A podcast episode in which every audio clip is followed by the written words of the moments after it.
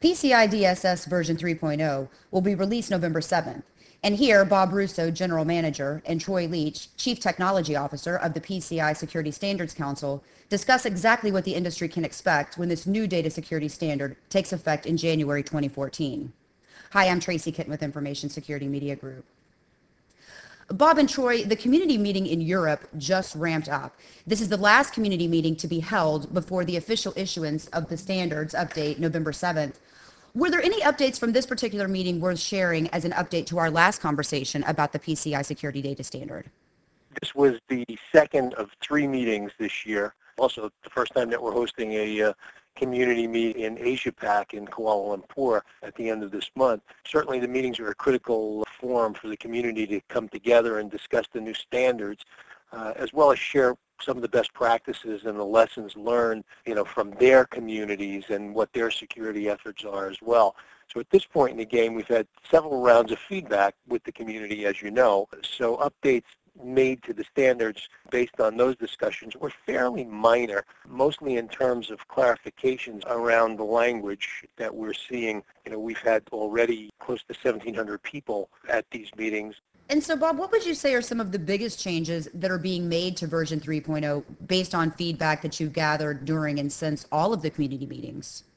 A few areas that we were tweaking according to the input at the community meetings, for example, PCI DSS requirement 8.5.1, which was added to ensure that the service providers with access to customer environments are using a unique authentication credential such as a password or a passphrase for each particular customer. And this is specifically to address scenarios where the vendor supports multiple merchants uh, and the compromise of credentials at one customer results in the compromise of all the customers, you know, that are on the same device, which we've seen happen you know, over the years. So feedback we received, you know, indicated that there was confusion as to really who this applies to. So we added language to clarify that this is for service providers with remote access customers, um, you know, on premises. And uh, another area that we saw was in reference to volatile memory. Uh, we initially proposed a new PCI DSS requirement to address memory scraping, but due to the input that we received on this, we reference it now in 6.5 and we incorporated this stuff into the PADSS specifically to the training for developers and secure development lifecycle guidance. Another hot topic in the uh, updates is the PCI DSS requirement 9.9 regarding point of sale security. So we got input that uh, we need to clarify which devices this applies to. So we added language to indicate this applies to devices that capture payment card data via direct physical interaction uh, with the card, um, you know, to make sure that it's not being tampered with or somebody substituting a device. So you can see that these are fairly minor changes uh, because again, you know, these meetings come at the very end of a long three-year life cycle process for collecting feedback. Now, when we spoke in August, we talked about a number of changes, including those related to the retail network and point of sale security issues, Bob, that you just talked about. And of course, these issues are hot right now because we've had so many malware attacks that have compromised card data and other sensitive PII. Are there any new updates to share here beyond what you've already talked about that relate to what merchants might expect? You know, you've reported a lot of challenges uh, with skimming and compromises happening at the point of sale. So, you know, I don't have to tell you how important securing these devices is. In response to a lot of these challenges, you know, as I said earlier, we added uh, a new requirement to the DSS 9.9 uh, and this requirement applies to card reading devices that are used in card present transactions. So, you know, that's to say either a card swipe or a dip at the point of sale, not to the entire POS system.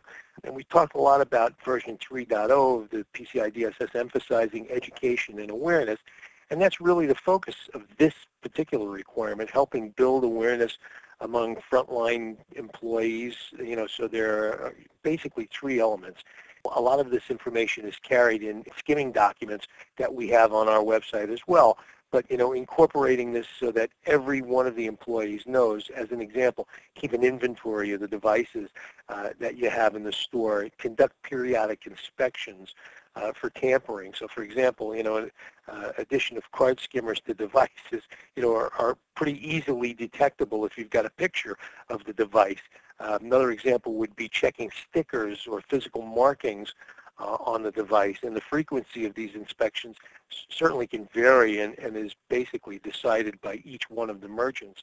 And most important, again, educate those frontline people to notice any kind of suspicious behavior. We're coming into the Christmas season now, you know. The merchants are going to be hiring lots and lots of college kids and high school kids. And, you know, you want to know how to report suspicious behavior, who to report it to, and have a process for them to follow, you know, to be escalated so that this stuff can be investigated. Bob, I'm going to go back to something that you talked about earlier, and that is the updates that include new requirements for service providers with remote access and the need for unique authentication credentials for each customer. This particular update also requires the implementation of penetration testing. Can you give a little more background about that? I'll take that one, Tracy. This is Troy Leach. You know, the changes you note are a couple of the key updates that we have with version 3, uh, made again, as Bob pointed out, based on the feedback we received from the industry and the, what we're seeing in terms of compromises. So there's this growing dependency on third parties and business process eh, with forensic data showing that approximately 90% of compromises over the past few years have involved integrity of that third-party relationship as part of the breach. So one example of service provider requirements is the PCI DSS requirement 851. That one requires that service providers use a different authentication credential for each of their customers and that helps to avoid the potential compromise of multiple customers using one set of credentials. This is a change as part of our focus on improving the security across the payment chain by helping those type of entities better understand the PCI responsibilities, even if they're not part of the merchant of record. So you'll also note that in this new version of the standard, we have penetration testing updates. And now pen testing has always been required, but this is an area that we received a lot of feedback on requesting more clarity or guidance on how to perform a pen test. And we've also expanded 11.3 to include more information about uh, what type of methodology you should use and added a requirement to validate segmentation as adequate. We've seen many breaches over the past few years where an entity made some assumptions about limiting their scope for protecting cardholder data, but never tested the legitimacy of those network boundaries. This new requirement is going to have the ask of demonstrative evidence to show that there's a clear demarcation for what should be considered part of their cardholder data environment. As we've noted for the last several months, this will be the first update to the PCI data security standard as well as the payment application data security standard since 2010. Are there concerns among processors, merchants, and banking institutions about complying or conforming with these updates? Uh, yeah, Tracy. So there are significant changes with uh, version 3.0 that really will impact organizations' security programs, and we hope certainly make them stronger payment card security, uh, make for uh, stronger payment card security in their organizations. But what we find typically uh, is that the majority of organizations are already doing most of these things. And if not, that's part of the design of the standards to update the life cycle. We put the standard out, but it doesn't become effective until 2014. And then there's a full year before the previous version's retired, so this gives companies time to familiarize themselves with the new requirements and make any kind of adjustments to their programs based on their business environments and whatever their security strategies are. So based on the feedback we've gotten so far, generally organizations are pretty pleased with the updates. Uh, you know, they realize some are going to require more effort than others, but the changes, uh, you know, are coming as a response to security challenges that are out there. How has the way organizations view PCI compliance changed in the last three years? And when I say that, I guess I'm asking, do you see organizations focusing more on security, as they should, rather than mere compliance? You know, certainly we've come a long way from where we started in 2006. By and large, organizations recognize the importance and the value of PCI DSS in providing a strong baseline for supporting their payment card data security. But, you know, we're still seeing challenges when it comes to maintaining PCI DSS between the assessments, and that's what these changes are primarily designed to help drive payment security as you know everyday business practices or business as usual. And we think providing more education and greater flexibility and building awareness with both internal parties and external business partners are the key components of this. The new guidelines expand compliance to include third parties, as you noted earlier in the call, Bob. What kind of data should organizations be collecting from these external systems to show compliance? Well, we've always talked about security as a shared responsibility, and in this version of the standard, we focused on how to educate third parties and the role that they play in protecting payment card data. You know, the changes introduced in Requirement 12, those are focused on helping merchant and service providers both understand what their responsibilities are when it comes to the PCI DSS. So for example, in 12.82, it requires organizations to have a written agreement that includes an acknowledgement that the service provider, uh, what responsibilities they have for securing cardholder data, and that service providers possess, process, or store that information, and what they have to expect as a customer of that relationship we actually have a special interest group that is made up of merchants, service providers, and other security professionals that are devoted to the topic of third-party security assurance. In fact, many of the updates that we made were incorporated from their project. And we'll be putting out additional guidance on that particular topic in early 2014. And then what about mobile malware or other mobile security challenges surrounding BYOD? Does version 3.0 address mobile issues? Well, the PCI DSS applies to mobile devices if they are used as part of the cardholder data environment. For example, if they're used for payment acceptance. The fact is that many consumer mobile devices simply can't provide the level of security needed to adequately protect payment card data.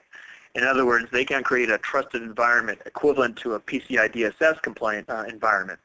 So we're working with others in the industry, including standards bodies and vendors, banks, processors, Uh, but we are unwilling to lower the bar for security by writing a standard to meet the current security status of consumer mobile devices. We're very encouraged by the progress we're seeing in the past two years in the means of how to secure consumer-grade devices, but if we wrote a security standard now for mobile uh, with the expected level of trust and integrity for a financial transaction, I don't believe no consumer device would be able to meet it. Uh, rather, uh, we've created best practices and guidance that have already been released, and we're seeing a movement to improve security in the next generation of consumer devices, which we hope uh, will ultimately lead to the level of trust that the industry has been accustomed to when it comes to payment card security. And to finish answering your question, the, the, consumer side of mobile, for example, the NFCs, the e-wallets, and consumer side use of mobile falls outside the Council's focus area, along with uh, the corporate enterprise issues around bring your own device to work uh, type of uh, processes. But we do partner with other standard bodies that focus on those areas to see whether the same technology can be a dual purpose of securing mobile acceptance as well. And so what are your greatest concerns as they relate to card security in the coming months and years? One of my concerns is organizations becoming too technology focused and assuming that one silver bullet layered over the environment will satisfy all of the organization's security needs. With so many new ways to accept payments, we just talked about mobile, and some of the complexity that comes inherently with that, Organizations should recognize that attack surfaces become larger unless they identify ways to limit where and how the cardholder data is accessible. Also, as we've mentioned, I think another area of concern is that growing dependency on third parties. We've already seen service providers and aggregation of cardholder data as a primary target for criminals, and as we continue to leverage technologies like cloud and um, expand e-commerce and mobile environments, the attack surface is only going to increase.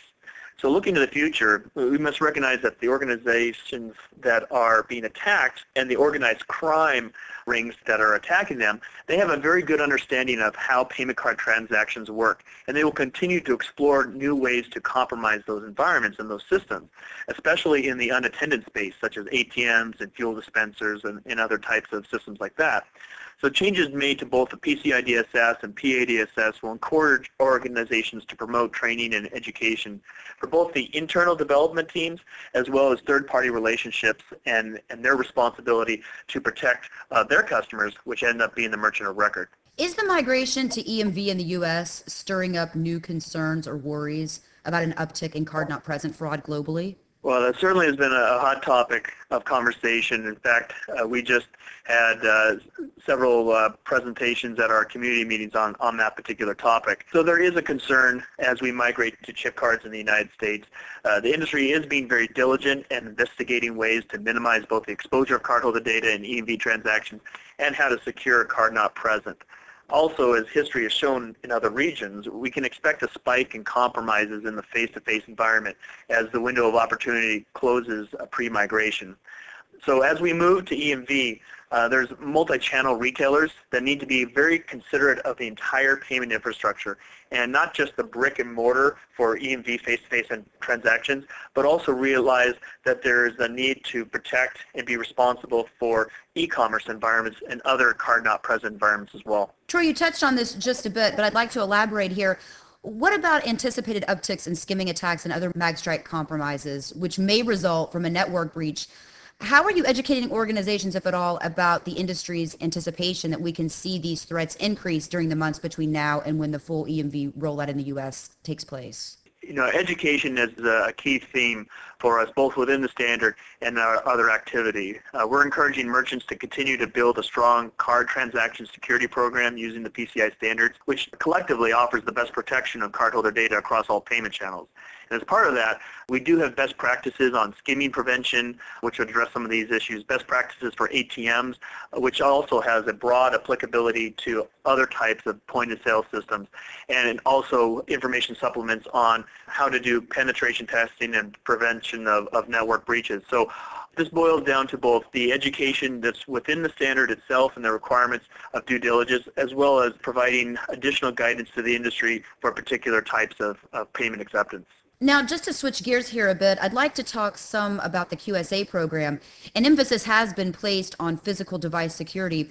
What will the QSA need to focus on differently for physical security? The testing procedures require that the QSA examine documented policies and procedures to verify they include things like maintaining a list of devices, periodically inspecting devices to look for tampering or substitution, training the personnel to be aware of the suspicious behavior and report tampering or substitution of those devices and, and be aware of these common sense attacks that, that may take place.